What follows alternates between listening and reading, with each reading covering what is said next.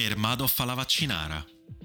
Conosciuto come il Madoff dei Parioli o anche come il Madoff alla vaccinara, con riferimento al famoso piatto tipico della cucina romana, Gianfranco Lande operava da anni nell'elegante quartiere Parioli della capitale. L'indagine che portò al suo arresto per abusivismo finanziario era durata tre anni e aveva svelato una truffa ai danni dei suoi clienti, un portafoglio di 700 nominativi tra aristocratici, liberi professionisti, personaggi del mondo della cultura, della televisione, del cinema, dello sport, dell'edilizia.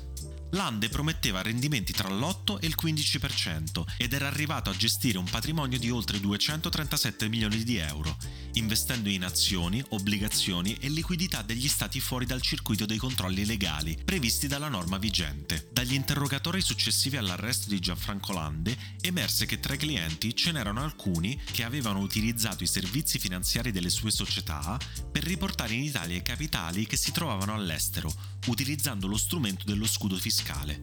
Era il 2009 e il governo Berlusconi aveva varato una manovra tributaria chiamata scudo fiscale che consentiva a chi aveva portato soldi all'estero, molto spesso per non pagare le tasse, di trasferirli nuovamente in Italia, regolarizzando eventuali frodi tramite il pagamento di un'imposta forfettaria di valore inferiore alle normali aliquote tributarie. La faccenda scatenò parecchie critiche da parte dell'opinione pubblica nei confronti di alcuni personaggi dello spettacolo, i cui spostamenti di soldi all'estero fecero immediatamente pensare a somme guadagnate in nero e nascoste al fisco italiano. Nel mirino delle indagini ci finirono anche alcuni istituti di credito credito, che non avevano operato correttamente nella classificazione delle società gestite da Gianfranco Lande. Oltre all'accusa di abusivismo finanziario, i funzionari di banca furono accusati di mancato adempimento dell'obbligo di identificazione della clientela. Classificando le società di Lande come società non finanziarie, gli consentirono di effettuare movimentazioni in entrata e in uscita per 65 milioni di euro, contribuendo così alla realizzazione del mega raggiro.